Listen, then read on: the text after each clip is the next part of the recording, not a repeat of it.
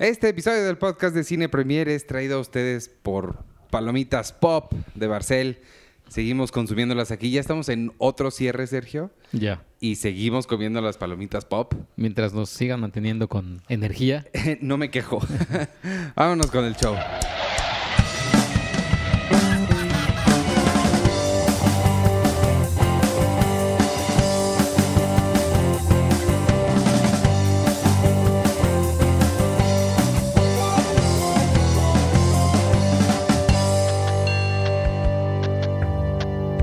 Bienvenidos al podcast de Cine Premier número 197. Yo soy Iván Morales. ¿Y tú? Y yo, Chocoche. Hoy tenemos otro de esos eh, episodios especiales en el que estamos en cierre. Entonces tú tienes que hacer malabares para jalarte a cada uno por separado y a ver, a ver cómo sale tu experimento. Ajá. Es un, es, es un formato diferente. ¿Cómo estás? Bien, ¿cómo va para los para los podescuchas así que quieran saber cómo va el cierre? ¿Cómo, cómo está bien? Pesado. Pesado. Lo que pasa es que como el viernes empieza el Festival Internacional de Cine de Morelia, nos vamos a ir el viernes. Entonces te- tuvimos que, usualmente entregaríamos la revista a la imprenta el lunes, todavía teníamos hasta el lunes, pero para podernos ir a Morelia tuvimos que entregar el jueves. Entonces ahorita que estamos grabando esto es miércoles y este, pues nada más tenemos hoy y mañana para, para terminar. Entonces, digamos que va bien, pero sí estamos hasta el tope de, de cosas. Que eso es el típico que luego, la- o sea, nos llegan a decir, ¿no? Ya sea familiares o amigos, ay, mira tú qué padre, te vas a Morelia. Pero dices, pues sí, pero para irnos tenemos que hacer malabares y adelantar todo. E, e incluso cuando son viajes padres hacia Nueva York o Los Ángeles o este, Londres y eso sí nos toca un chorro de trabajo previo para poder ir. Para poder ir. O sea, igual cuando me fui a Toronto, sí es como de, "Ah, puta, adelanta todo, que sí está, está pesado. Oye, ¿sabes qué otra cosa no comentamos? La fiesta de aniversario, Ay, sí es cierto. que estuvo súper buena, se atascó. Ajá. Yo quería, ya no pudimos hacerlo de invitar a lectores, digo, a, a podescuchas y lectores y al público que les habíamos dicho. Ya no lo hicimos, les voy a decir por qué, amigos podescuchas, porque la verdad se, se llenó el lugar. Y cuando empezamos a ver la lista de invitados, dije, no, o sea, no, no, no, simplemente no va a ser viable porque el lugar tenía capacidad para 400 personas, confirmaron como 450. Afortunadamente llegaron 308. O sea, en su momento más alto hubo 380 personas ahí metidas. Sí. Pero estuvo buena, ¿no? Sí, no, sí estuvo bueno. O sea, gracias a todos los que fueron y a los que no fueron también, gracias. Eh, pero, pero sí estuvo buena y también al rato que Penny nos diga como sus, sus impresiones, porque obviamente tú la viviste de una forma, yo la viví de una Sí. y Penny de, de- de otra. Pero sí creo que yo nunca había ido a una fiesta donde, pues ahora sí, donde gente, gente que pasaba por al lado de mí era que, a quien conocía y tenía que estar Sí no, no, no tener de, de- qué obligación, sino pues, pues platicaba con No, ellos pero sí y que te encuentras a alguien cada vez que te volteas. Que- Eso está... Eso, está, eso estaba padre, pero Sí. sí era como de, uy, Yo creo que así se han de sentir en las bodas, ¿no? O sea, sí, como que, chale, tengo que saludar. O sea, está padre tener que saludar a todo el mundo, pero también no puedes nunca descansar ni, ni disfrutar de tu fiesta porque ahí está todo el mundo. Exactamente. que te vino a ver y está bonito. Sí, Oye, esta semana, ¿qué viste? Yo, ay, del camino. Camino. La- no, no supe que se llamaba El Camino hasta que ya dijeron, no, que toma mi El Camino, su coche. no sab- ah, no sabes por qué se llamaba el no camino. sabía por qué se llamaba El Camino. Es un carro muy famoso. No sé si sea mexicano o no, pero en la mexicana, en la película de Gore Verbinski, Brad Pitt, Julia Roberts y James Gandolfini, la mexicana, que a mí me fascina. Este, cuando llega Brad Pitt a México, quiere rentar un carro y le ofrecen un Chrysler. Ajá. Y él dice, ¿no tienes algo más local? Y le dan un El Camino. Ah, De ahí lo conozco yo. Entonces me gusta mucho porque es un carro, para quien no sepa, es un carro como, pues como un sedán, o sea, es un carro chaparrito, pero tiene, cajuela, ¿no? tiene cajuela como de pick-up. Ajá. Está bien padre, son bien padres. Sí, ya que lo vi bien durante la película, sí dije, ah, está, está padre. Eh, nunca había visto que le pusieran esa cubierta que le ponen en algún momento. Ajá. El muchacho que yo siempre me refiero a él como, ya no me acuerdo ni cómo, creo, quién creo que es que no es. Ah, Aaron Paul, No. Pinkman. No, no, no, eh, Jesse Plemons se llama, el actor. Ah, ya, es este, sí, ya sé cuál, el otro actor que lo confunde. Es el que iba a ser Pennywise. Sí, justo me acabas de corregir y ya me aprendí el nombre bien, pero no me acuerdo quién, con quién siempre lo confundía. Pero bueno, eh, El Camino es la película secuela, ¿le podríamos llamar secuela? Sí, como sí. epílogo de Breaking Bad. Y la dirige James, digo, Vince Gilligan, protagonizaron Paul. Que es con spoilers, ¿no? Esto, porque pues hay algunas partes que sí estaría padre hablar. Pues sí, o sea, también creo que el nivel de spoiler, bueno, sí, Ya los, o sea, muchos, si sigues Breaking Bad, ya la debiste haber ajá, visto. Claro que la viste. Bueno, vamos a hablar con spoilers y si no, ahí a ver si, si no, le puedes poner en la, en la descripción el, el momento en el que terminamos de hablar de spoilers, para Ah, que no lo tengas que pasar hasta el final, ¿te parece? Sí. Entonces va con spoilers, El Camino. Este, ¿qué te pareció?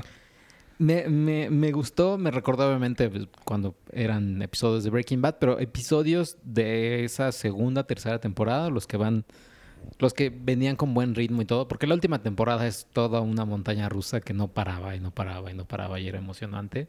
Aquí es más tranquila, me gustó eso, obviamente, eh, pues sí extrañas a Walter White eh, hasta el final. Pero, pero sí, o sea, es, es- se tarda como en. Era lo que te platicaba, se tarda como en arrancar, pero también se tarda mucho en esta parte de la casa de él buscando dinero. Híjole, sí dije, o sea, vi la, vi la hora, porque dura dos horas, vi que llevaba ya casi una hora y dije, pues, pues no ha pasado nada. O sea, es el güey buscando el dinero y ya. ¿Dura dos horas? Dura dos horas. Yo no la sentí tan larga. A mí, eh, a mí, a mí no, o sea, no, nunca me cansó, no me pareció lenta. Me pareció igualita que el show. Ujú. Este, entonces se me hizo como un... Tenían episodios extendidos. Según yo había episodios como casi de hora 20 por ahí. Sí, sí, sí. Me recordó igualito eso. O sea, no sentí que fuera nada diferente. Ahora, la pregunta también es... ¿Cuándo viste tú Breaking Bad? ¿Cuándo fue la última vez que la viste? A que la haya visto, visto, no, pues con la serie, o sea, cuando acabó. Ah, sí, pues igual vi. que yo, entonces. Ajá. No la he vuelto a ver, digamos. Sí. Yo no, y es que yo no recuerdo que la última temporada fuera tan rápida como mencionas. Yo no me acuerdo de eso. La recuerdo como una serie en general muy lenta, muy pausada, muy que se toma su tiempo. Pues recuerdo más que nada el último episodio, o los dos últimos, que era el, el, de hecho, el último episodio, él comienza, es como un, ay, creo que es flashback, flash forward, no sé qué, él está súper con, con una barba y, y pide dinero. Aaron Paul. Ah, no, miento, el inicio de la última temporada o la mitad de la última temporada es un flash forward de él. Vemos a Walter White con una barba enorme Ah, caray. y abre la cajuela y es así como 45 armas, que ese es el- la parte ya fin del último episodio, donde pide las armas. Va y se y amenaza a sus amigos, bueno, a su, a su colega que hizo algo ahí, un chanchullo extraño, Ajá. y lo- los amenaza. Eh, pide, o sea, como que se avanza, no que avanza muy rápido, sino que pasan muchas cosas. Sí. Y en este no sentí que pasaran muchas cosas. No, para nada. Yo, yo no, me- casi no me acuerdo nada de lo que acabas de decir. Pero no, a mí, sí, no, no pasa mucho. O sea, la, la trama es muy sencilla. Es él, este, ¿cómo se llama el personaje? Jesse. Jesse Pinkman. Jesse Pinkman tratando de escaparse, como ya limpiar el cagadero que quedó después de la matanza. Este. Y escaparse hacia donde quiere hacer su vida en. Eventualmente decide Alaska, ¿no? Alaska. Porque se lo menciona Mike. Eh, pero sí, no, en realidad no pasa tanto. Pero sí creo que el- la construcción del, del suspenso está muy bien Sí, lograda. sí. Igual, que, igual que en la serie. Como muy, me gusta mucho cómo dirige Vince Gilligan en, en que digo que también es mucho como el estilo del, del show, porque también lo hace Ryan Johnson y Michelle McLaren. ¿McLaren? ¿McLaren? ¿McLaren? ¿McLaren?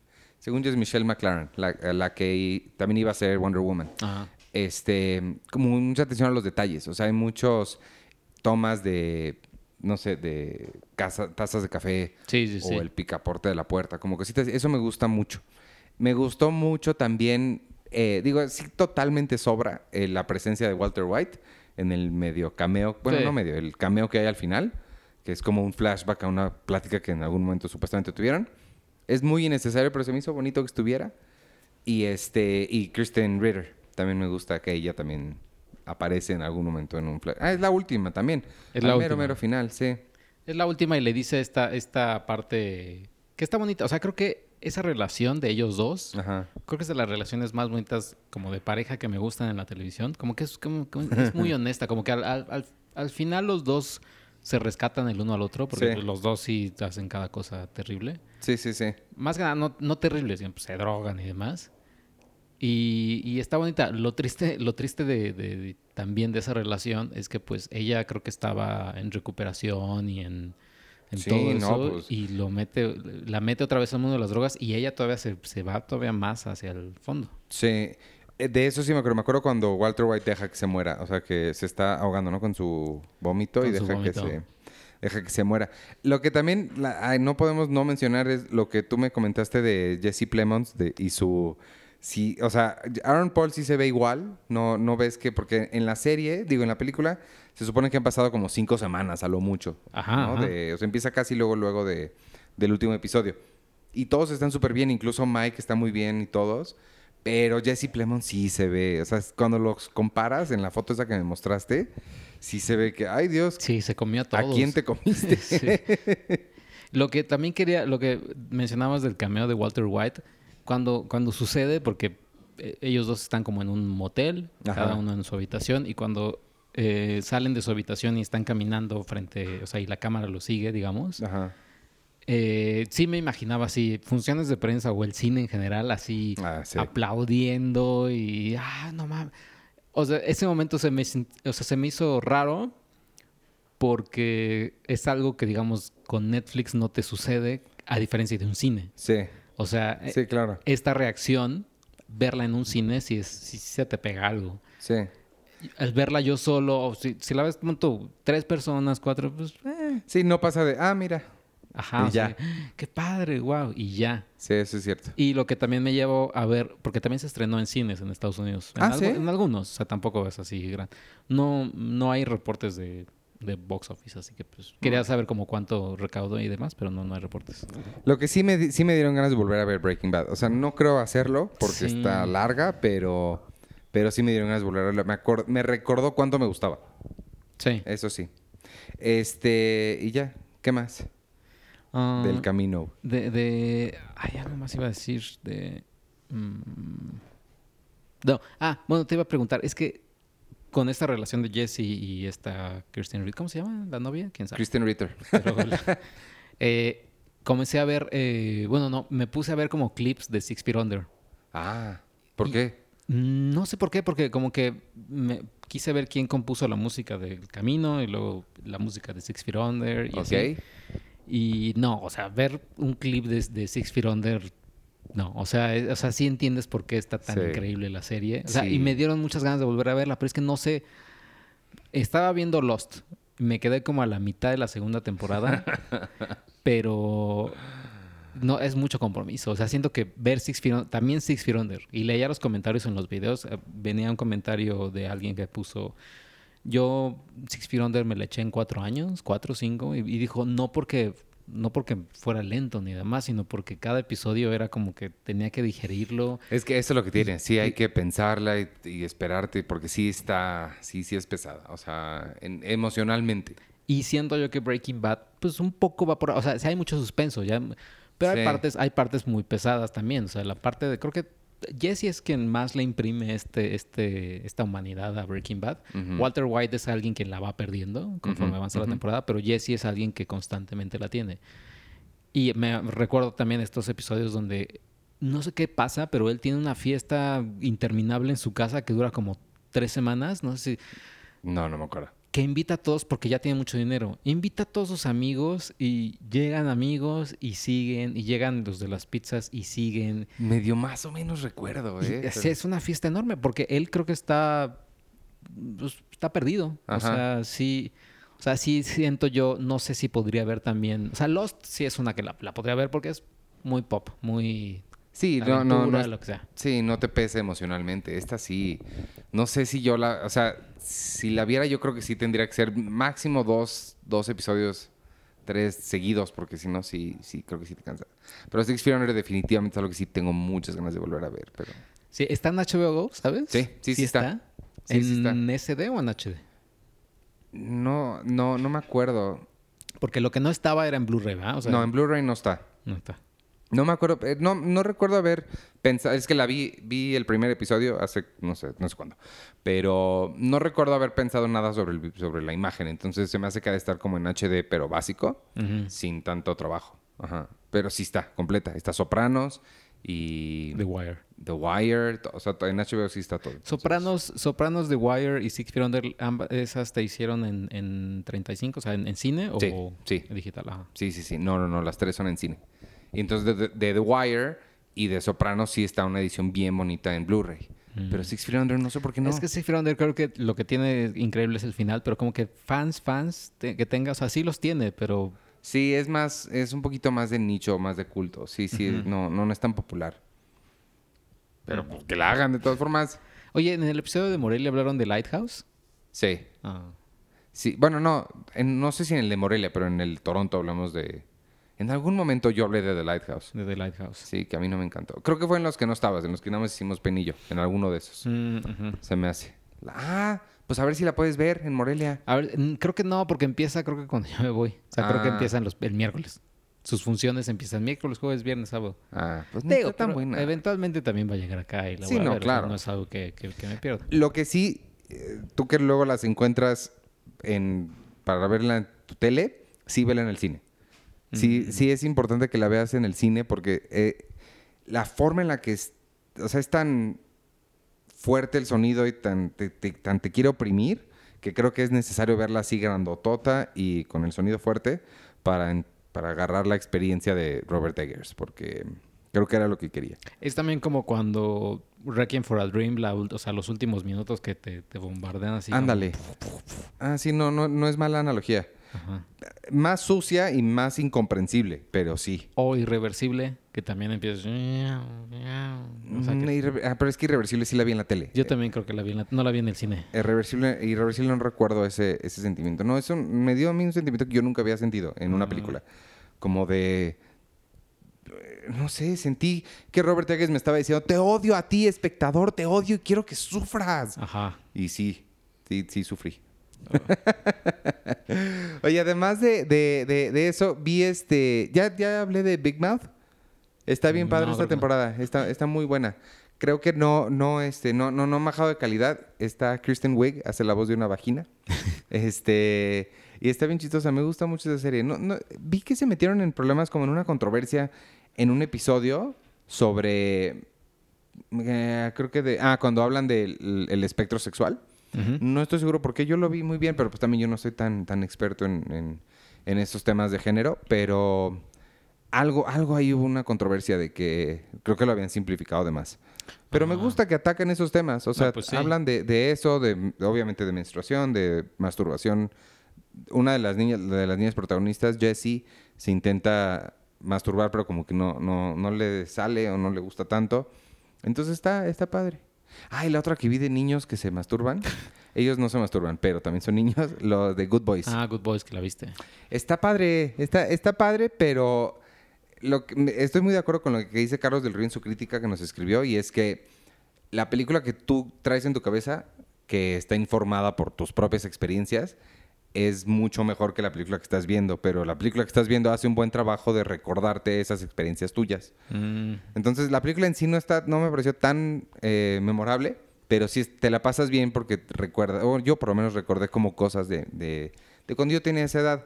Lo que tiene de malo, que no me gustó, es que tiene unas cosas muy jaladas. O sea, que, que si dices como que hay, o sea, hay un momento, por ejemplo, que está en el tráiler, uno de ellos sale volando en su patineta o en la bicicleta y se estampa contra un camión y se le disloca el brazo. Ya ves que luego ves eso en las películas de acción que se les Sí, zafa sí. el hombro. Y los otros niños que también tienen 12 años se lo arreglan porque lo ven en YouTube. Entonces, ese tipo de cositas se me hicieron Mm. como que. O sea, siento que los hubieran mandado al hospital. Pero eso, y creo que es, eh, lo que falló es el casting, hombre. Que no les crees.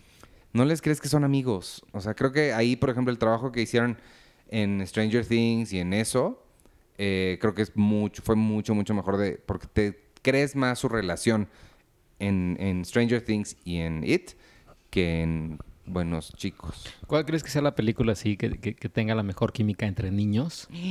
¡Qué buena pregunta! Yo tengo una, yo, yo creo, ya sé cuál, bueno, la que más creo que me salta a la, a la, Bueno, a la mente. niños, hombres, no sé. Mira, mi, mi Ah, bueno, respuesta, sí, claro. mi respuesta es Now and Then.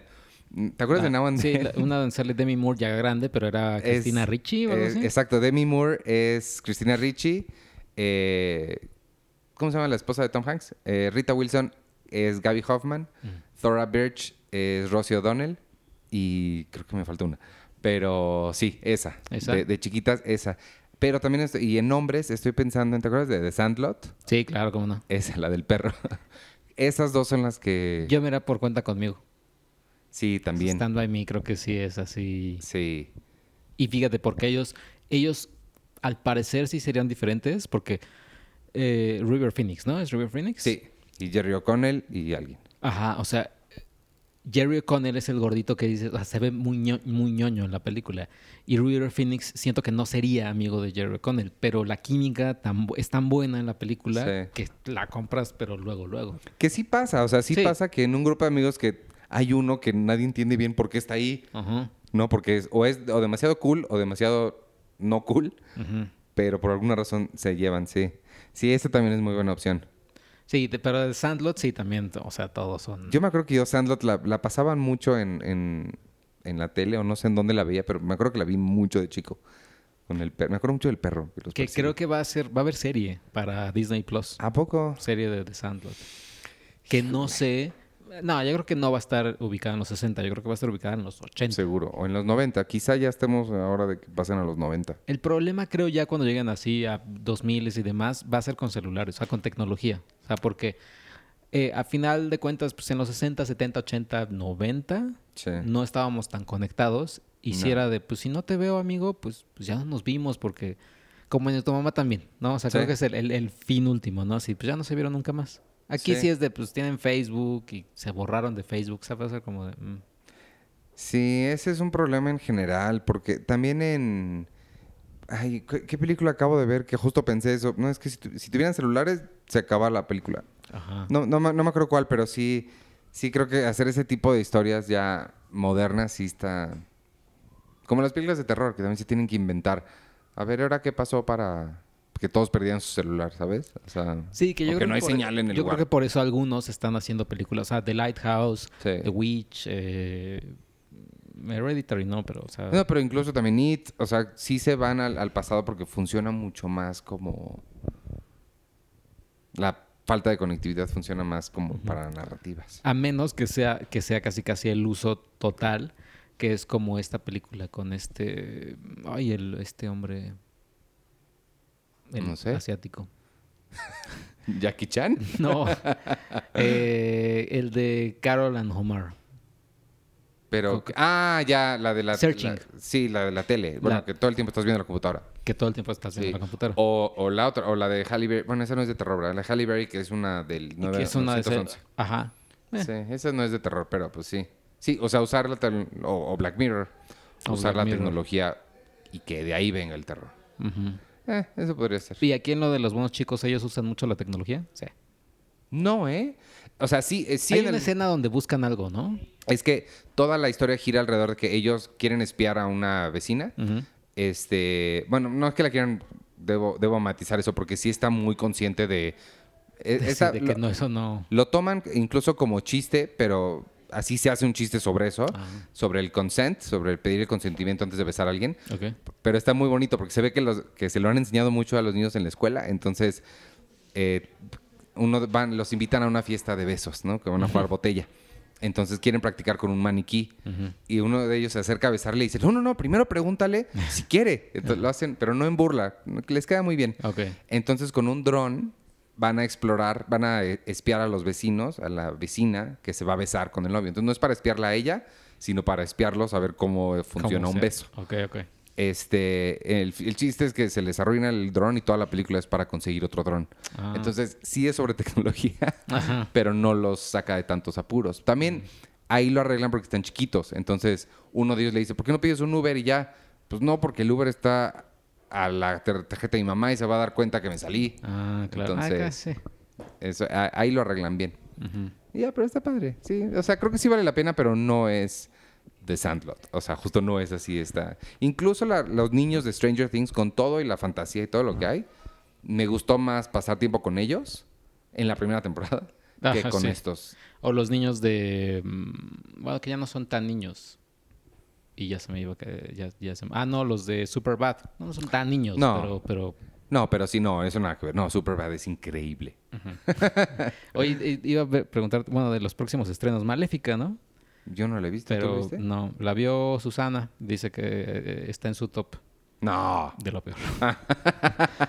y vi algunos comentarios y sí, este, que no. ¿Qué más estrena esta semana? Ni he visto.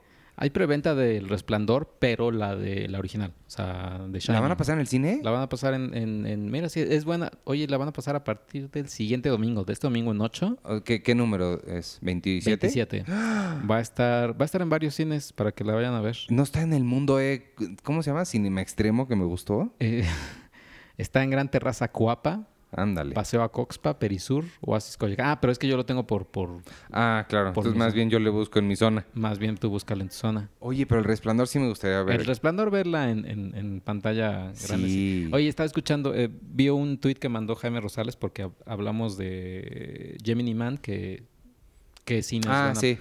Él, él nos escribió y dijo que el 90% de los cines actualmente ya pueden, o sea, tienen la capacidad para hacerlo. Entonces, si la vieron en cines o la van a ver en cines, lo más probable es que la estén viendo como Ang Lee tenía intencionado que la vieran. Ajá, yo creo.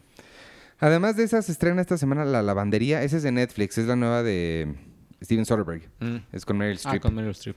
Ellas mandan, que es... ¿Cuáles ellas mandan? No es... No sé cuáles ellas mandan. Es Pensé que era con, es- Hustlers, pero con no. esta Emma Thompson y Mandy... Ah, no, sí la quiero ver. Mandy Kaling. Es la de un late night. Emma Thompson es una conductora de late night show que quieren sacar y ella tiene que pelear por su lugar. Asfixia, que es una mexicana que dicen que está bien padre. Tarde para morir joven, que esa sí no sé cuál es. Y Male- pensé que decía metálica. no, maléfica. y también eh, creo que es Terror a 47 metros, creo.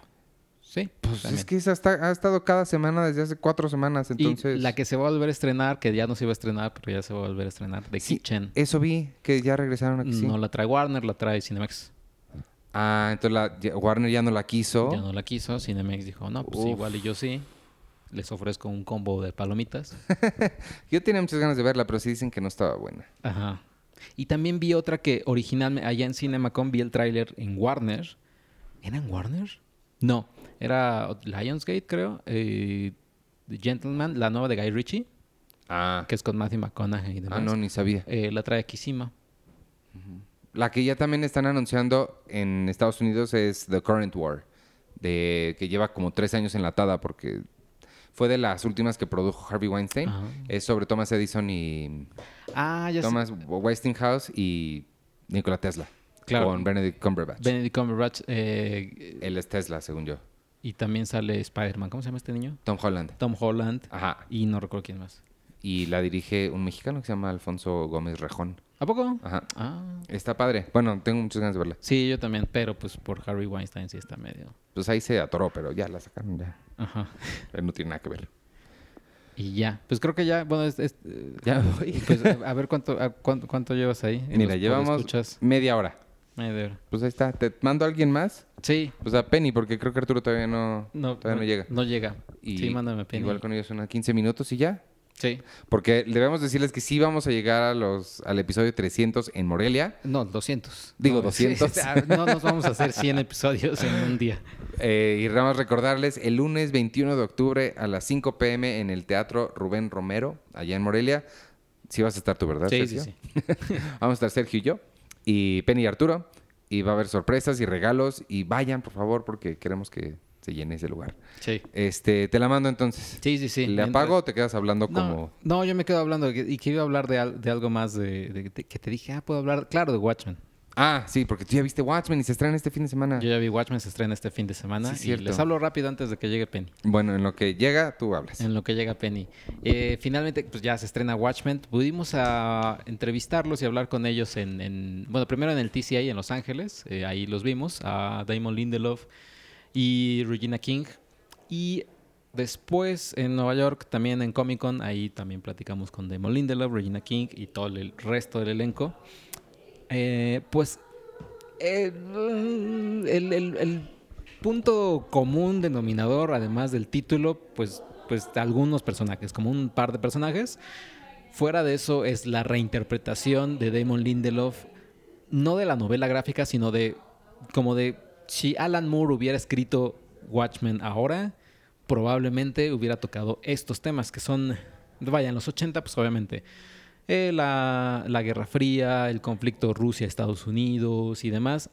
Actualmente, pues ese conflicto ya no existe. Ahorita lo que Damon Lindelof dijo, pues que, que está en la actualidad hoy en Estados Unidos como más, más candente, pues es el tema de la, la división entre, bueno, no división de razas, pero sí esta, esta, este conflicto entre razas, este conflicto de, pues contra la, con, con la misma ley, los policías.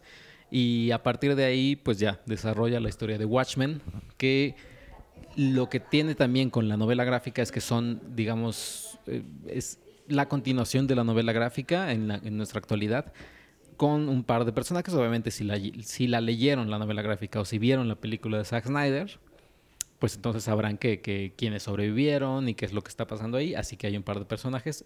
Por lo que se ve en el tráiler, quienes vieron el trailer, pues está ahí Watch, este, el Doctor Manhattan, está ahí todavía, pues él, en Marte, porque se, fue a Marte. Y, ya hay un par de personajes entonces que regresan, pero la historia no se desarrolla en eh, Manhattan, no se desarrolla en Nueva York, porque Damon Lindelof dijo, pues ya, ya estuvo bueno de Nueva York, ya estuvo bueno de que si, si, si no es en Nueva York o es en, en, en Metrópolis o en Ciudad Gótica, que básicamente es Nueva York. Así que él dijo, pues no, mejor voy a, voy a hacerlo en, Tulsa. Y en Tulsa ahí se dio, yo no sabía, eh, y esto sucede en, el primer, los primeros minutos del primer episodio de Watchmen, eh, hay un conflicto que sucedió en la vida real, que es eh, un conflicto de, pues digamos, de racismo y demás, etcétera, que de ahí entonces nos lleva al presente con algunos, con los nietos, por así decirlo, de eh, los sobrevivientes de ese conflicto en Tulsa, Arizona. ¿Es Arizona? Déjame ver. Y entonces nos lleva ahí a ese presente. Y pues ya, o sea, todo eso se desarrolla. Lo bueno de Watchmen, bueno, tiene, tiene, tiene muchas cosas importantes y que rescatar. Si son fans de la novela gráfica y si son fans de la película, sí, obviamente van a encontrar muchos detalles, van van a decir, ah, mira qué chistoso, claro, está ahí esto, etcétera. Si no son fans de la novela gráfica o si no supieron nada de eso, les va a llamar la atención porque al final de cuentas Damon Lindelof sabe hacer televisión. Él hizo, pues como saben, Lost, eh, The Leftovers y ahora Watchmen. Entonces él, él, conoce, ¿no? Él conoce de, de, eso, del misterio y de enganchar a su público.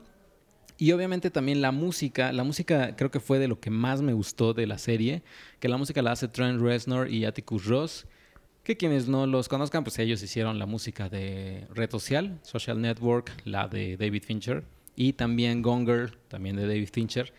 Por lo que, pues ya saben, también si son fans de Nine Inch Nails, pues va a tener mucho, mucho de ese, de ese estilo. La dirección también es, es interesante, el diseño de vestuario, los efectos visuales, todo en Watchmen vale la pena y pues para que le den una oportunidad, no podría decir que sea la apuesta, digamos, de, de HBO para, para suplantar Game of Thrones, porque, pues digamos, Game of Thrones y Watchmen son muy diferentes, eh, tanto temáticamente. y Game of Thrones, pues nunca, nunca habló como tal directamente de conflictos de raza ni cuestiones actuales. Y Watchmen pues pretende, pretende poner el dedo en la llaga y pretende poner eh, estos, estos temas eh, pues para, para discusión, ¿no? Es, sí, es, sí son temas fuertes, sí son temas que recordemos, incluso, no sé si, no sé si supieron, HBO eh, iba a, iba a producir una serie que no recuerdo cómo se iba a llamar, la iban a hacer los, los mismos creadores de Game of Thrones, que era un universo alterno, un mundo alterno en donde eh, la guerra civil, pues digamos, el eh, el, sur ganó. Es que no recuerdo bien en esta cómo, cómo, cómo, quedaron los resultados. Pero la esclavitud iba a seguir, etcétera, etcétera. Y pues esos temas eh, pues no, no cayeron muy bien en, redes sociales y obviamente la, la serie se, se, vino, se echó para atrás. Se me hace curioso que Watchmen sí lo haya, lo haya hecho. Yo creo que más que nada porque no se sabía nada de Watchmen, no se sabía exactamente qué temas iba a tocar. Así que Damon Lindelof se salió con la suya. Y finalmente, eh, pues tenemos un, un, producto de HBO que nuevamente no se podría ver quizá en una, en una, en una cadena eh, normal de televisión, háblese ABC, CBS, NBC, y eh, con un nivel de producción, pues sí que desde los primeros minutos del primer episodio, pues no lo ves en, ahora sí que no lo ves como en, en otros sistemas, ¿no? De, de, de paga o de streaming, háblese Netflix, háblese Amazon Prime, porque es totalmente, pues diferente, totalmente, pues más que nada ahora sí cinematográfico. Y eh, pues ahí está Watchmen para que, para que la vean, para que le den un, un chance. Son nueve episodios únicamente y de acuerdo a Damon Lindelof, él la presentó para que sean nueve episodios, para que digamos cierre la, la, la historia o los misterios y ya se, va, se van a dar a la tarea si, eh, si HBO quiere que se haga una segunda temporada, pues Damon Lindelof ya lo va a pensar eh, en el sentido de qué, qué, voy a contar más o qué, qué, puedo desarrollar más de esta historia. Y pues finalmente que tengamos Watchmen temporada 2 y así sucesivamente hasta, pues, no sé, en una de esas, en una de esas que termine siendo un, un fenómeno televisivo como lo, lo llegó a ser la Lost hacia sus últimas temporadas o Game of Thrones, pues que terminó siendo el trancazo de trancazos. Así que habrá que ver si eh, Watchmen lo logra, pero de entrada de que tiene una muy buena producción y de que tiene un, un o sea, valores de producción muy grandes y también actores de, de, mucho renombre. Regina King pues ganó el Oscar recientemente. Eh, Jeremy Irons. Um, ¿Quién más sale ahí? No recuerdo muy bien, pero eh, todos los que salen en, en, en Watchmen cumplen muy bien su papel. Eh, la serie tiene una gran música, un diseño de producción increíble. Así que denle una oportunidad este domingo 20 para que, pues para que, para que vean. Y si no han visto la película, pues véanla también. Hay mucha gente que no le gusta. Hay, otra, hay otras personas que sí les, que sí les fascinó. Yo soy del, del, del team que le gustó mucho. Y pues para que se den una idea de cómo sería Watchmen. Y aquí ya va llegando Penny, después de que hizo todo el, el recorrido para la, para la oficina y para el estudio de, de grabación. Allá está el micrófono. Hola. Hola. Ya, ya de mi, mi, mi eh, monólogo de Watchmen. The Watchmen me lo perdí, ah, sí. quería escucharlo. Sí, sí, sí. Oye, nada más a ver si, si tú sabes, la guerra civil de Estados Unidos, ¿qué lado ganó? ¿El sur o el norte? No, ganó el norte. Ah, ganó el norte. Sí, Pensé claro. que ganó el sur. Ah, bueno, es que estaba diciendo de la serie esta que iba. Que si hubiera ganado el sur, sería un Estados Unidos muy diferente. Ajá, que, que, la serie que iban a hacer los creadores de Game of Thrones sobre ese mundo diferente, que sí. al final ya no la hicieron. Sí, no, sí, porque los sureños eran los de la esclavitud. Ajá. Sí. Ah, ok, ok. Sí, sí, los confederados. Los confederados. Sí, sí, sí. Exacto. Y ya, ¿cómo estás? Tras, bien. Ah, es que Watchmen racismo, ¿no? Sí, sí, sí, pero, sí. pero, y antes la iban a hacer, o sea, iban a hacer los de Game of Thrones una serie similar, creo, o sea, no, no es que sí. fuera similar a Watchmen, pero sí es con, con, estos temas de racismo y en, y en Internet, pues obviamente las cosas, como todo en, eh, como en, el mundo está normal, pero en Internet las cosas se ponen a flor de piel. Eh, sí.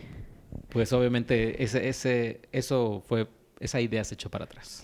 Pero es que el, no, pero es que justo querían hacerlo después de lo de, después de que pasó lo de Charlottesville. Y es, y es que Sí, no, y eso sí.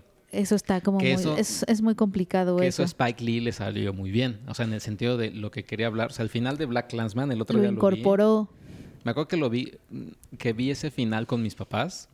O sea, estábamos viendo la película normal, tranquilo. Ajá. Pero esos últimos que será tres, cuatro minutos de Black Clansman, donde sale Charlottesville, donde salen los... Ah, sí, lo, que lo, lo el, incluyó. El speech de, de, Trump y la entrevista a esta persona verídica que, este, que aparece en Black Clansman. O sea, sí te deja frío la... la Muchísimo. El, el, ese final. Sí, sí, sí. Pero es que también, digo, ¿de quién está contando esa historia? O sea, también estamos hablando que es un director mm. negro, que además es activista a través de su cine. Uh -huh. O sea, también, también es quién está contando estas historias. Uh -huh. O sea, Dan Weiss y David Benioff O sea, desde dónde Sí. la van a estar contando. O sea, es, es el mismo, es la misma pregunta siempre. De, además de que ta- también no es muy sensible, ¿no? Después de que pasó Charlottesville, hacer una serie y así. Creo que, creo que más que nada la serie estaba, se estaba preparando, pasó Se estaba Charlottesville preparando, sí. y ya no se echó Y para ya atrás. no se hizo. Digo, hubiera sido, digo, no, no, no la podemos juzgar sin haberla visto, pero sí sonaba como una idea muy peligrosa al menos. Sí, muy cuestionable. Que es como esta película que se va a estrenar de Casey Affleck, ¿no? Donde, donde él tiene una, una De- niña. ¿De qué va? Ajá. Que, eh, creo que es un mundo donde ya no hay hombres. Y sí, y él la cuida. él la cuida porque él tiene una niña. Eh, Sí, ahí, hay unas cosas bien, ya sé, ahí hay unas cosas medio complicadas. Sí. Que- pronto iba a haber función y te iba a decir que si tú querías irla a ver, Pero nada más para ver qué tan Yo tengo muchas ganas problemática es esa película. Sí es problemático. Es muy problemática. Tengo muchas ganas de verla, de verla, pero tenemos un desayuno ahí que, que aquí Ah, en, la sí es oficina. cierto, no podemos. que no podemos. Sí es cierto. ¿Te acuerdas que tenemos un desayuno? Sí. Ah, sí es cierto. Y ya, oye, le preguntaba a Iván que cómo, para que sepan los podescuchas, ¿cómo, cómo tú sientes que van con este cierre? Vamos más o menos. Ok. Sí, es que quedamos muy cansados del cierre pasado porque fue el cierre de aniversario y un poco se nos atrasó, o sea, como que todo se empieza a empalmar muchísimo. Entonces, noviembre, eh, creo que es más retador hacer la edición después de una edición especial porque después de que acabas la edición especial, un poco tu cuerpo es como de, ah, ya. ajá. Pero el siguiente mes es como de, oye, no, pero Sí, hola, ajá. Entonces noviembre estaba así como de, ah, qué padre que octubre aniversario, pero hola, ya sabes. Y ya, ya diciembre, qué rápido se, se va el año. Oye, y estábamos hablando también de, bueno, él, eh, Iván más o menos contaba su versión de la fiesta. No, no la contó así tal cual. Pero eh, tú que quieras decir algo de la fiesta de... Yo, yo sí tengo pensamientos sobre la fiesta muy claros. Ok. Uno es, me siento muy triste de no haber comido los tacos. Dos, se- o sea, estuvo muy padre, pero nunca, siendo que eres, so- éramos los anfitriones de la fiesta, como que no pudimos celebrar entre nosotros, porque Sí, obviamente ¿no? estabas- estás atendiendo a los invitados y obviamente hubo muchos amigos, amigos a los que no veíamos hace mucho, equipos, ¿no? Que han, gente que ha estado, tra- que trabajó en Cine Premier y que no los veíamos desde hace un rato, fueron los fundadores de la revista, Charles. Oppenheim, fue Vera Anderson, ¿no? Que, que sigue trabajando con nosotros, pero ella prácticamente la fundó, Sí, sí, ¿no? sí. Hace 25 años, entonces había mucha gente, obviamente con la que querías platicar, aunque sea, pero tampoco podías, era como, éramos muchísimos, en algún punto éramos ya casi 400 personas, y, y aún así, aún que me esforcé por ir a saludar a todo el mundo, aún así sigo recibiendo mensajes de, ay, Penny, no te vi en la fiesta, pero ya sabes, y ¿A yo, no, no nos vimos. Es que éramos muchísimas personas, muchísimas personas, y me quedé pensando, así es cuando te casas, es decir, no... Esta cosa de que no disfrutas tu boda es porque tienes que estar hablando, eh, atendiendo a los invitados. ¡Qué horrible! Que era justo también lo que decía Iván, o sea, así ha de ser, así ha de ser una boda. O así, no sé si los 15 años, pero no creo. Y para eso sirve la wedding planner. Ah, no, no, porque de todas maneras tienes que ir a saludar. Sí, o sea, porque me- ya, o sea, obviamente estoy viendo así de, a ver, hay 15 mesas en tu boda. Tienes que ir a saludar ahora la mesa 1 y la mesa ¿No puedes hacer un saludo colectivo? Es decir, tres.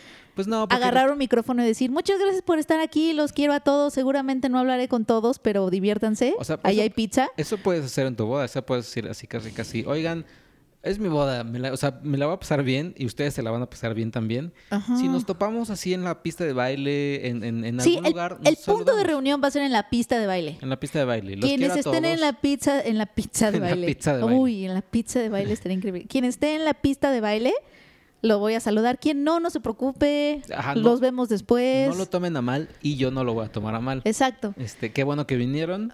Divirtámonos todos. Exacto. bye. Un contrato social, ¿no? Que estaba viendo, hoy estaba, es- eh, estaba checando una película, no sé si la viste, con Daniel, Daniel Radcliffe, Adam Driver, eh, Mackenzie Davis y Zoe. Kazan. No, es muy viejita, es como el 2015. Se llama What If, creo. Ah, es, es con que son mejores amigos, Danny Radcliffe y Zoe Kazan, Ajá, ajá. y que se enamoran. Y que se enamoran. y Sí, demás, claro, ¿no? que fue después de la que Zoe Kazan hizo con su esposo Paul Dano, este Ruby Sparks, Exactamente. y que es muy parecida. Es más o menos parecida. Ajá. En esta eh, hacen algo padre este Adam Driver y Mackenzie Davis, que ellos son pareja. Ellos son novios también y todo. No me acuerdo que saliera Adam Driver antes de que fuera Adam Driver. Exacto. Entonces sale Adam Driver y es como su fiesta de como de oigan, nos comprometimos, ¿no? Hacen su fiesta y les dicen, ay, gracias a todos por venir a nuestra fiesta de compromiso. Como nos odia, como, como odiamos las, las bodas, porque todo sale mal en las bodas, y odiamos, son, odiamos los planes largos, nos vamos a casar aquí esta noche con todos ustedes que vinieron y ya. O sea, y ahí hacen su boda. O sea, porque les choca todo, así todo el, el, Sí, el papeleo. claro. Y luego tener que saludar a todos. Y luego y así. tener que saludar a todos. Yo con no tener que saludar a todos creo que me, me conformaría y con que hubiera pizza. Y ya. Ajá. Pero creo que ahí, ahí ya interferirían pues tus papás o demás, porque tienes que saludar a, tu, a, a tus tíos. O tienes que No, saludar pero a tu puedo, bla, bla, puedo. bla. ¿Qué tal que contratas, a- o sea, escoges a tu familia a alguien que sea PR y justamente que dé como comunicados oficiales a tu nombre? Es decir, o sea, como que si quieren, si quieren, los- hagan una fila los que quieran saludar a los novios y que sea la PR la que esté saludando. Hola, sí, a nombre de los novios. No, está chafa eso. No está Sí, chafa, sí, es no. un gran... así se hace en el mundo moderno. Imagínate que se, sa- que se case una amiga tuya, así una muy buena amiga tuya. Si me que- dice, perdóname si no te veo en toda la fiesta, le digo, no te preocupes. Bueno, tú, pero igual hay otras personas que van a decir, no, yo quiero... O lo podemos decir, de, o sea, puede ser desde la invitación, Ajá. que le di así un paréntesis. Imagínate el día, o sea, esto ya muchos años más adelante cuando se casen tus sobrinos. Tu sobrino que se case.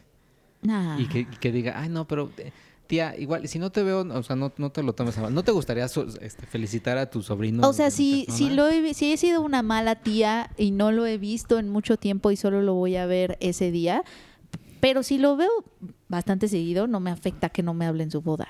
Tú, que, ah, tú eso dices, pero yo creo que en su boda, pues sí te va a dar el... No, pero por eso mis- yo estoy trabajando para yo ser la tía favorita de mis sobrinos y he estado trabajando duro.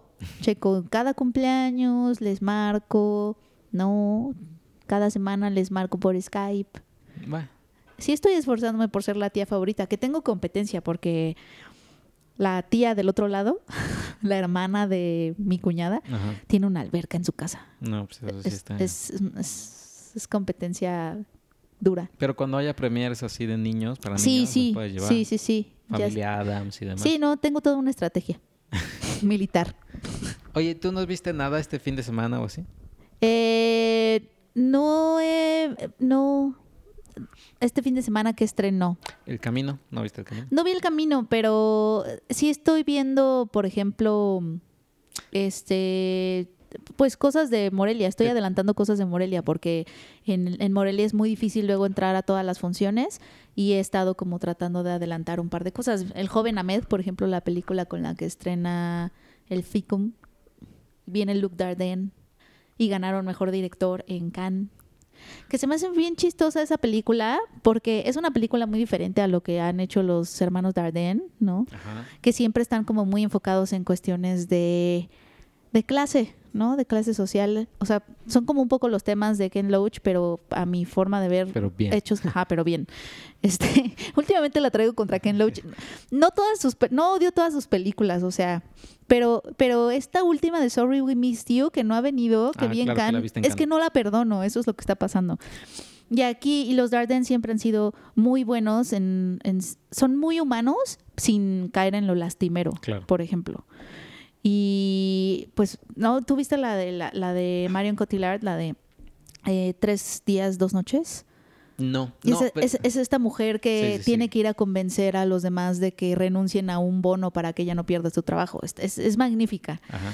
Eh, y, pero aquí como que se dan una vuelta así como 360 grados y empieza, eh, te cuentan la historia de un adolescente que se llama Ahmed que empieza a radicalizarse, ¿no? Empieza a... entra al fundamentalismo religioso del Islam Em- y, se empieza a ser fanático. No, de hecho, cuando entras a la película, él ya está en, ya, es fanático. O sea, ya es estas, este, estos, este chavo que eh, est- está intentando matar a su maestra porque la ve como impura. ¿No? Su maestra, que además está casada con un judío, Mm. su mamá no usa el hijab. Entonces, está como rodeado de estas personas que para él son impuras Claro. y entonces ya está radicalizándose. Y es toda esta historia de, pues, cómo sacar a este niño de eso. Y es un tema muy raro. A mí se me hace un tema muy extraño que hayan, que hayan, para ellos, te digo, porque su tema es como de clase, y Claro, sí, sí, sí. etcétera, etcétera, eh, y de economía, pero de aquí se van como por el fundamentalismo religioso y es un tema como raro, uno, por eso, dos, porque otra vez tenemos una película, o sea, se- sí se podría como argumentar de que otra vez tenemos una película hecha por directores de Occidente Ah, ¿qué que están retratando a, lo- a un musulmán como terrorista. Claro. ¿no? O sea, como que tiene como muchas cosas ahí, Mm. pero sí, sí es- una, o sea, sí se ve que se acercaron a él no juzgando al personaje, como con cierto amor, eh, tratando ellos como de responderse preguntas, más bien. Entonces no, no la siento ofensiva ni tampoco, o sea, sí se siente un poco como una mirada foránea, ¿no? Que está contando una historia pues de forma desde afuera, ¿no? Pero con mucha sensibilidad. Entonces no sé qué sentir con la película. Está muy bien hecha, está muy bien actuada, el, chavi, el chavito está increíble. Siempre los Dardens son muy humanos, entonces sí hay momentos en donde sí, pues entiendes este niño, es que es un niño, ¿no? Pero se me hace un tema complicado Claro. para estos tiempos y se me hace un tema súper difícil, o sea, como se me hace un tema muy difícil para estos tiempos, sobre todo en conversaciones de si tienes derecho o no a contar cierta historia porque no es tuya y porque otra vez es la misma historia aparentemente, los musulmanes, terroristas, o sea, no. Oye, ¿y, será, será igual, no sé, igual desde con mi completa ignorancia puedo, puedo preguntar, o no sé si tú sabrías, ¿será el nombre, el nombre de Ahmed? O sea, obviamente sí es como muy religioso, pero ¿no es como el más común de, de- de ahí? ¿Ahmed? ¿No es Muhammad? ¿O es lo mismo? ¿Mohamed? No. No, no creo, ya ser Ahmed y Mohamed han de ser dos diferentes, ¿no? Puede ser.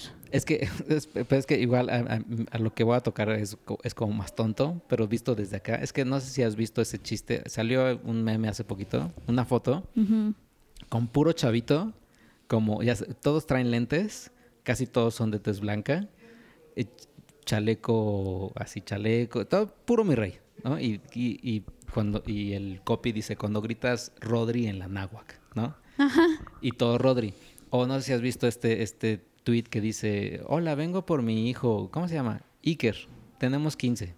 Ah, Ah, sí, Iker sí. Santiago, tenemos 8. Ah, Iker Santiago tal. Ah, tenemos 7. Y así como- o sea, como que, como que estos nombres que se repiten, o Marijó, que Sí. la Marijó también es... ¿No será, no, ¿No será como el más común, Ahmed? No sé, la verdad no sé. O si tenga que ver con muy, muy, muy religión. No sé, no sé, no tengo idea. Que Ahí yo, sí estaría opinando así, de- pero no, no sé, puede sonar, o sea, según yo es Mohamed, ¿no? Y es raro también, o, sea, y eh, también vi algo en, re- en cuestión de religión, lo viví hace poco en Nueva York. Vi que había muchos judíos ortodoxos, en- en- eh, pero, o sea, había, ah, había hombres y chavitos, o sea, chavitos ya también.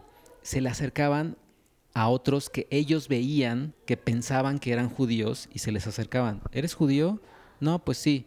Ah, y como que les, les invitaban algo, o sea, como que les hacían invitación de, de algo. Sí, Y se me hizo muy curioso. O sea, no sé, o sea, o sea me, me puso a pensar, no sé, porque ¿cómo es que ellos les hablan a personas que ellos creen por, el, por su apariencia que son judíos?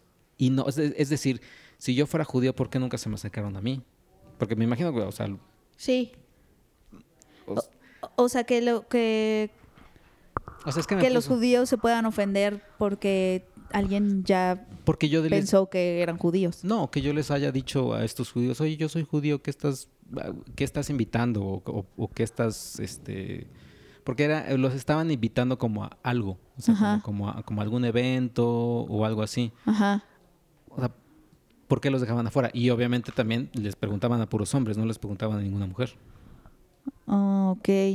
Pero ahí, ¿cuál es la pregunta? ¿O qué? No sé, no sé qué me hizo pensar, o sea, no, más bien, no sé qué me hizo sentir. Ma- exacto, no sé qué me hizo sentir. O sea, porque yo Ah. decía, o sea, qué chistoso, o sea, más, no qué chistoso, sino qué curioso cómo ellos se le acercan a personas que no estaban vestidos como no eran estos judíos ortodoxos, pero se les acercaban a unos que decían, ah, les él hacían, puede decir, él les hacían la podría ser pregunta, "¿Era- judío. ¿eres judío? Y nos les decían, sí. Ah, mira, pues", y, yo- y algunos les respondían, no, gracias, yo no.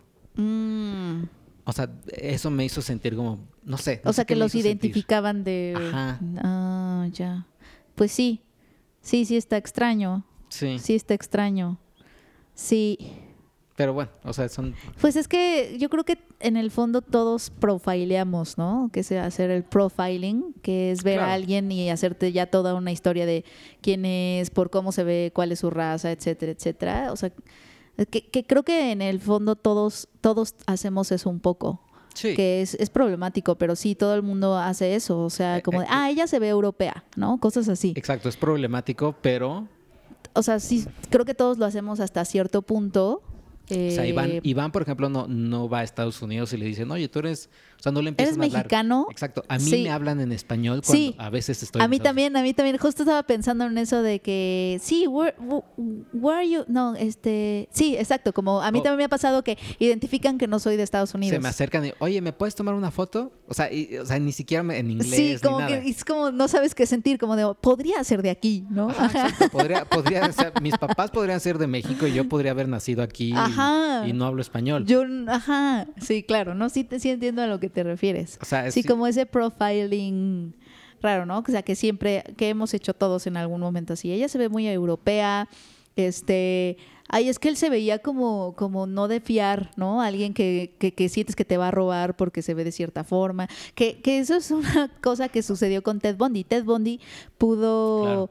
pudo eh, seguir matando a mujeres porque no se veía sospechoso. O sea, era muy encantador, guapo, estudiante de leyes, entonces no, no encajaba en el, en el perfil de un asesino o de un maloso, ¿no? Maloso.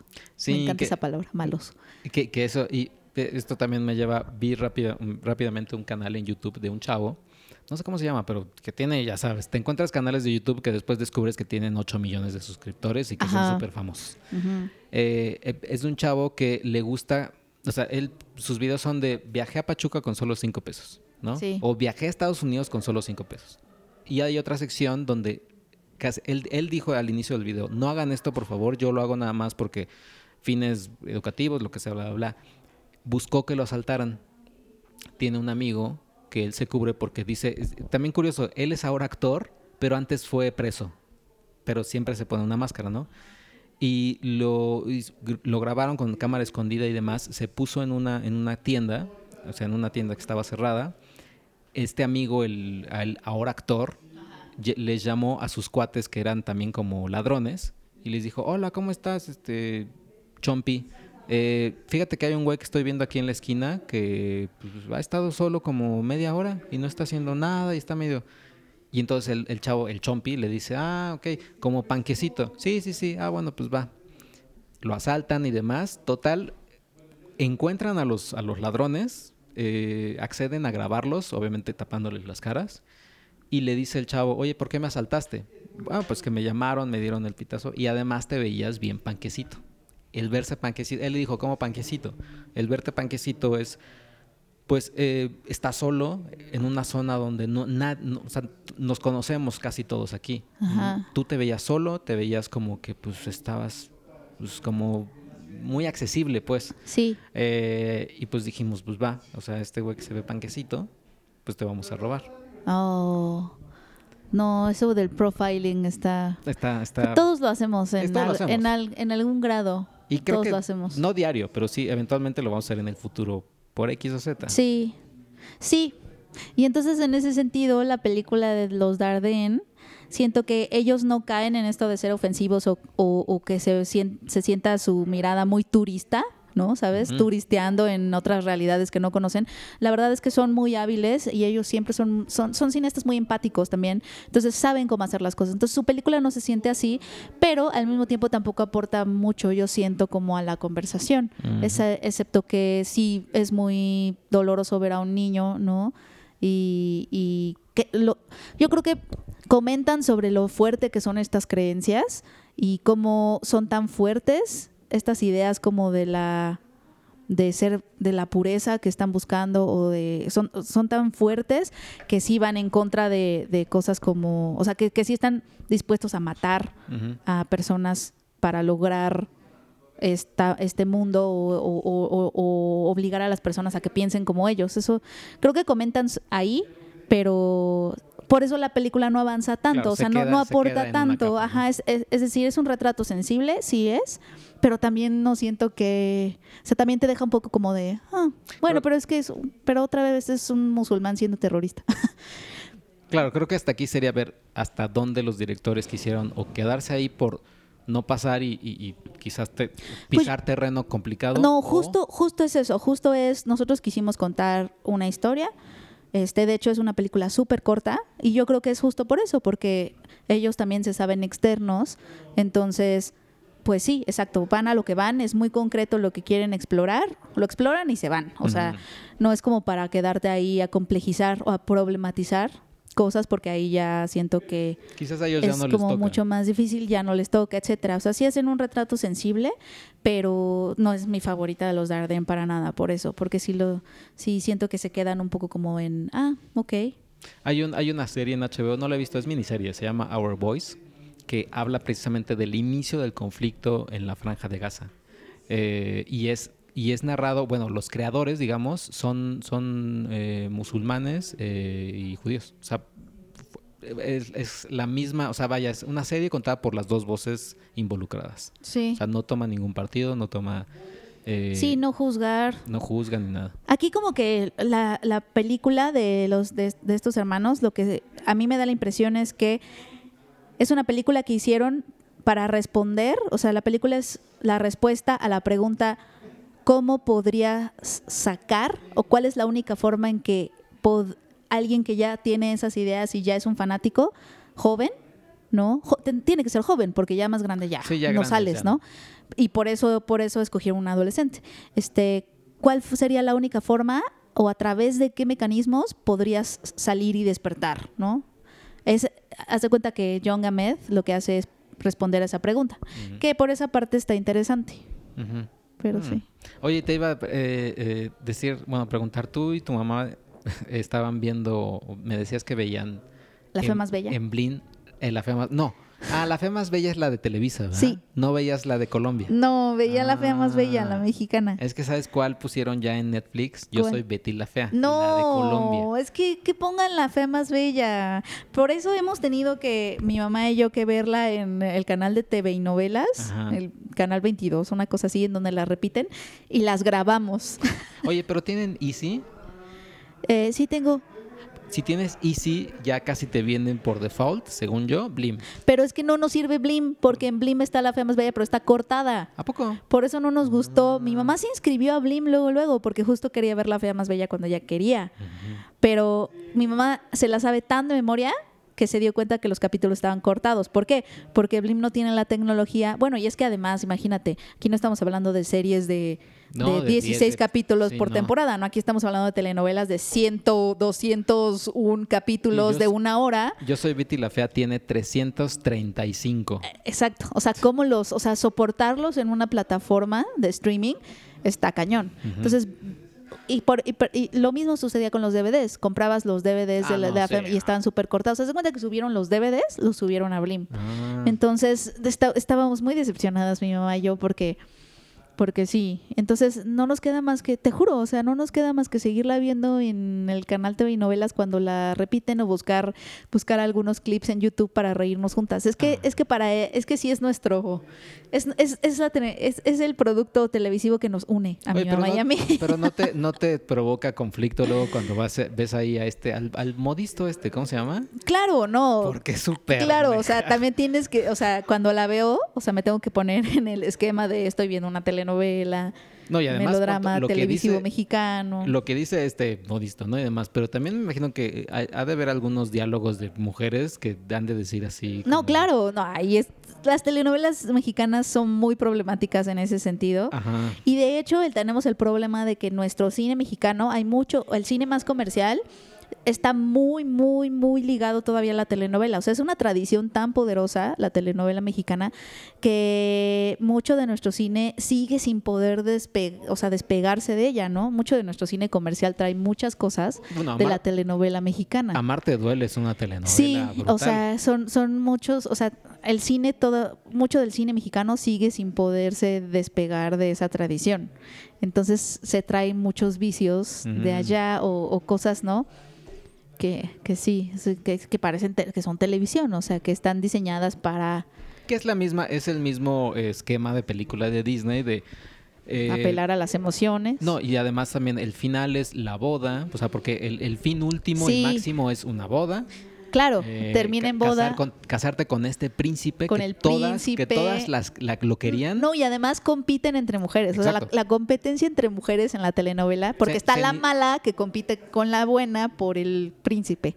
Ajá. Esa es prácticamente. Es- y esa bueno, es- y Cenicienta esa es, es la Cenicienta, estructura. pues, son como Ese se es el forman. núcleo. Sí, sí, sí. Es Cenicienta mil veces, pero es las mujeres compitiendo por los hombres todo el tiempo. Por los hombres, exacto. Las mujeres compitiendo por los hombres. Excepto, hay una, bueno, no he visto, obviamente no soy expertísima en todas las Ah, no. telenovelas mexicanas, pero sí hay mucho de eso. Pero hay una telenovela que se llamaba Para Volver a Amar, que también la veía con mi mamá. Ajá. Esa telenovela me gustó porque al menos dentro del género sí quería como mover las cosas, porque Para Volver a Amar empieza donde todas terminan, que es en la boda. Ok. Bueno, he visto, he visto sus- muchos que dicen, esta novela es diferente porque empieza con una boda. Sus, no, pero es que sus protagonistas empiezan donde Donde ajá. acabarían casándose con estos hombres y a partir de ahí empiezan a tener vidas muy, dif- muy diferentes y donde hay muchos conflictos. A mí me encantaba una, un personaje que hacía Sophie Alexander Katz, que ahorita está haciendo cosas de cine, pero a mí me, yo la conocí en esa telenovela porque se me hacía un personaje femenino que justo no vemos en las telenovelas. Está la mala, la buena, pero la buena es súper buena, Ah, sí. pura, divina. Tonta, además. Este, sí, ¿no? Buena, buena. Y ella era la protagonista, una de las protagonistas de Volver a Amar, pero su arco o su historia estaba muy interesante porque ella era esta mujer que quería mucho a su esposo, su esposo la quería muchísimo, trabajaban en el mismo lugar, pero ella no podía con la envidia que él le despertaba, porque él se queda con un puesto que ella quería. Ajá. Entonces, a pesar de que se quieren un montón, ella no puede con su orgullo y ella es esta mujer sumamente envidiosa, orgullosa, que no puede con que su esposo se haya quedado con ese puesto en lugar de ella y eso termina su matrimonio. Está buenísimo, o sea, es un personaje muy diferente, Sí, claro. ¿no? Y no y no es la mala de la historia, no, no, simplemente es esta mujer que imperfecta que pues siente esta envidia tremenda, ¿no? Y me gustó mucho ver ese personaje porque la hacen además muy humana también, ¿no? Te digo que no es la histérica loca Ah, claro. que es la etiqueta que te ponen a las mujeres conflictivas, ¿no? Ajá. No, no, no, o sea, y tiene un arco bien bonito. Mm. Me gusta mucho y no la hacen cambiar, ¿eh? o sea, ella sigue siendo fuerte. Sí se da cuenta que a lo- al final sí se da cuenta que pues fue un error, etcétera, pero no es como que como que la misma telenovela la esté castigando por su forma de ser, no sé. Me, me parece muy interesante. Es de mis personajes de telenovela favoritos. Y por eso amo a Sofía Alexander Katz. Cuando fue la- el, el shooting de Cine Premier, sí me acerqué y le dije, mi mamá y yo te veíamos en Volver a Amar. Ah. ¿Y qué te dijo? Se rió, me dijo, ay, muchas gracias, no sé qué. Hoy no le sacaste foto, video para tu mamá. Sí, le dije, oye, este, le saqué foto y se la mandé a mi mamá. Mira, mamá, es Maite, porque se llama Maite en la telenovela. Es que mi mamá y yo sí veíamos telenovelas, pero, pero las vemos con, juro que las vemos con conciencia lo que estamos viendo y, y mi mamá es súper buena. O sea, nos reímos mucho de ellas. Es como cuando tú ves a, a- vas a las películas malas porque te gusta. Ah, claro, sí, sí, Mi mamá y yo nos la pasamos increíble, este, como críticas de telenovela, así, pero amateurs, Sí, sí, obviamente, porque nos encantan estos extra, no, somos, somos fans de los extra, los doctores, Ajá. los policías, uy, somos mega fans, sobre todo las telenovelas de, ¿cómo se llama? Osorio, Con Osorio. Ajá. Ajá. Este, híjole, los doctores y los policías son los mejores. O sea, mi mamá la grababa las telenovelas y les regresábamos esa parte para reírnos de los pobres extras de policías y doctores que son, híjole, hijos. O sea, así, su eh, lamento informarle que su esposo ha muerto. Tan, tan, tan, tan. Y como que le cuentan uno, dos, tres, y se va. no es muy- Sí. Los policías también, los que supuestamente agarran la pistola y entran a, la- a las casas así a, a la fuerza como para salvar a alguien, parece que les cuentan uno, dos, tres y tiran la puerta. ¿Quién anda ahí? Ay, no, no, no, no, no, son increíbles. Y creo que nuestro personaje así favorito fue una vez que vimos a un disque psicólogo, así una de las protagonistas de, la- de esa telenovela fue a terapia, pero la caracterización de ese psicólogo era como Einstein. No. O sea, como que los, los de vestuario y maquillaje de la telenovela dijeron, pues los psicólogos son como Einstein, ¿no? Despeinados, lentes, este, sí, como, como, como científico loco. Sí, sí, sí. Así, esos, así son los psicólogos, ¿no? Sí. Entonces veías a este señor con peluca blanca, así como de Einstein, lentes, con vestido de, de- de científico loco y ese era el psicólogo. No, so- hay muchas joyas. Muchas o sea, la- tu favorita es la más bella. Sí, porque mi mamá y yo sí nos divertimos mucho viéndola. Ujú. Y sí nos gusta, o sea, sí, Sí. nos... Y sabemos que, que está sacando, nos está apelando a las emociones y a las historias que nos han dicho sobre las mujeres y sobre que al final tienes que encontrar al hombre perfecto Claro. y, y que quien te quiere y lo vas a cambiar porque a la cambiar. bella Sí, la- no, porque la fea más bella es de cambiarlo Claro, claro. y el protagonista masculino, que es Jaime Camil, hace unas cosas horribles. Es la peor persona. Es la peor persona, pero lo amas. Sí, sí, sí. O, sea, yo te manipula cañón Yo esa recuerdo la, telenovela. la colombiana, yo la colombiana la vi con mi mamá. Hace unas, es un es nefasto. ¿Estás de acuerdo es- que no deberías perdonar a nadie que hiciera esas cosas? No, porque además es, es un tipo que se va a casar, pero tiene a su amigo que siempre los saca de, como es una agencia de modelos o lo que sea, ajá. es de, pues vamos a cenar con las modelos. Aquí es igual, es súper infiel. Ajá. Usa a Leti Betty. Sí. a Leti Betty las usan. Después le miente a las dos.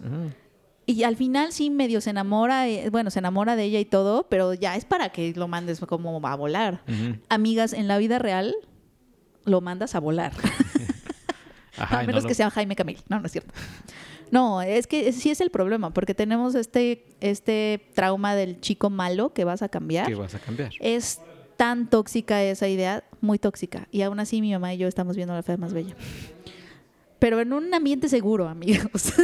Oye, pero el modisto este es Sergio Mayer, ¿no? ¿O no Sí, es un modisto gay y que Ajá. tiene obviamente también todos los clichés Claro, del gay. Por supuesto. O sea, de esta idea de gay, de, ay, sí, mana, no sé qué. O sea, Ajá, tiene ajá. todo. O sea, es muy problemática en general. Todas las, esa telenovela y muchas más, la mayoría. Que, que creo que al final de cuentas sería como cuando te estás comiendo algo que es súper grasoso. O sea, tú lo sabes, tú estás diciendo... es como cuando te subes justo a "Me un parque de diversiones, es lo que decimos. Es como un sugar rush. Ajá, o sea, dices, me estoy metiendo algo que está mal.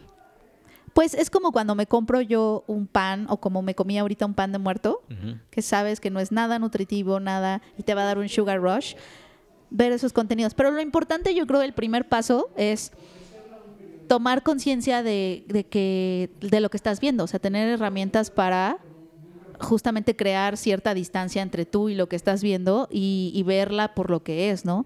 Y ver dónde te está queriendo manipular y ok, si tú te quieres dejar manipular en esos segundos, pues hazlo. No quiere decir que no, que no quiere decir que vayamos a prohibir cosas Sí, no. o cancelar cosas, que es lo que es todo un tema eso, ¿eh? Que podríamos así llevarnos horas.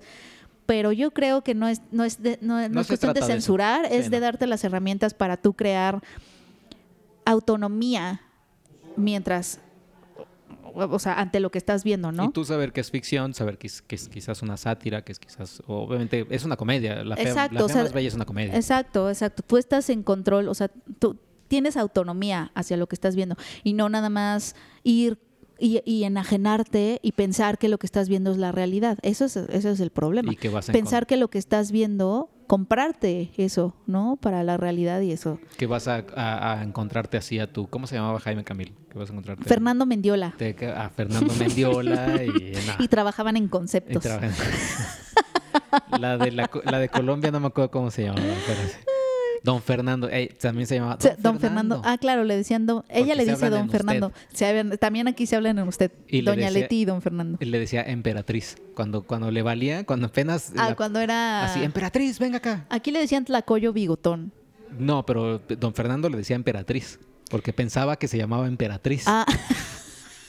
Qué bobo. Que es como, como en Tú el sí la Diablo- viste, entonces. El diablo viste a la moda, que era Emily. Hasta que después de un Ah, rato M. ya, ya era Andrea. Ya verá, Andy. Pues sí, así las cosas. Yo, Pues- yo no les venía a venir a, a venir a hablar de mi, de mi obsesión con las telenovelas con mi mamá. Rubí. Rubí es una descarada por ser la más hermosa. No tiene casi nada, pero le gusta la vida cara. Y a mí me gusta ella. Ay, no. Oye, yo estaba chiquita cuando la vi. Como mi mamá. ¿Qué clase de educación Ujú. audiovisual me dio mi mamá? Oye, pues vamos a tener, eh, vamos a grabar mañana dos, todavía dos, dos programas. Uno es preguntas en el Premier, que es- nos van a mandar preguntas. Sí. Y yo los voy, a, los voy a llamar para que contesten algunas, porque van a tener preguntas. Ok. Y el otro va a ser para que tú lo pienses también, Penny. Tu película favorita de estos ve- 25 años, tu película favorita. Ok. Y que, y que vengas Es y- una pregunta muy complicada esa. Ya telenovela, ya sabemos cuál es tu telenovela favorita de estos últimos 25 Claro, años. la fea más bella, volver a amar. Y este y ya y le, vamos a leer los comentarios en el de preguntas sin de premier, así para que no, no se les extrañe. Nice. Le voy a preguntar a mi mamá cuál es. Ay, ya sé, pues la fea más bella. No, pero ¿cuál es su segunda? También Ajá. volver a amar. Su tercera y ya. Su top tercera. 3. Top 3 de telenovelas. El- A ver, la- no, no, creo que es la la, fea más bella, Trinidad. volver a amar, agujetas de color de rosa, Aguacate será bueno. muchachitas. Muchachitas. Muchachitas. ¿Cuál? ¿La viejita o la nueva? Bueno, ¿la viejita o No, la 2000 y viejita, la de Teara Escanda, Kate del Castillo. la de Kate del Castillo. Sí, y las otras dos chicas que, que se desaparecieron Ah, en, la, en la faz de la Tierra, pero sí. Bueno, pues ahí está y, y, y ya es momento de despedirnos. Muchas gracias, Penny, porque ya te vas casi corriendo para seguir cerrando. Sí, muchas gracias. Gracias, Bueno. Checo. No, hombre. Adiós. Vaya a todos. Bye.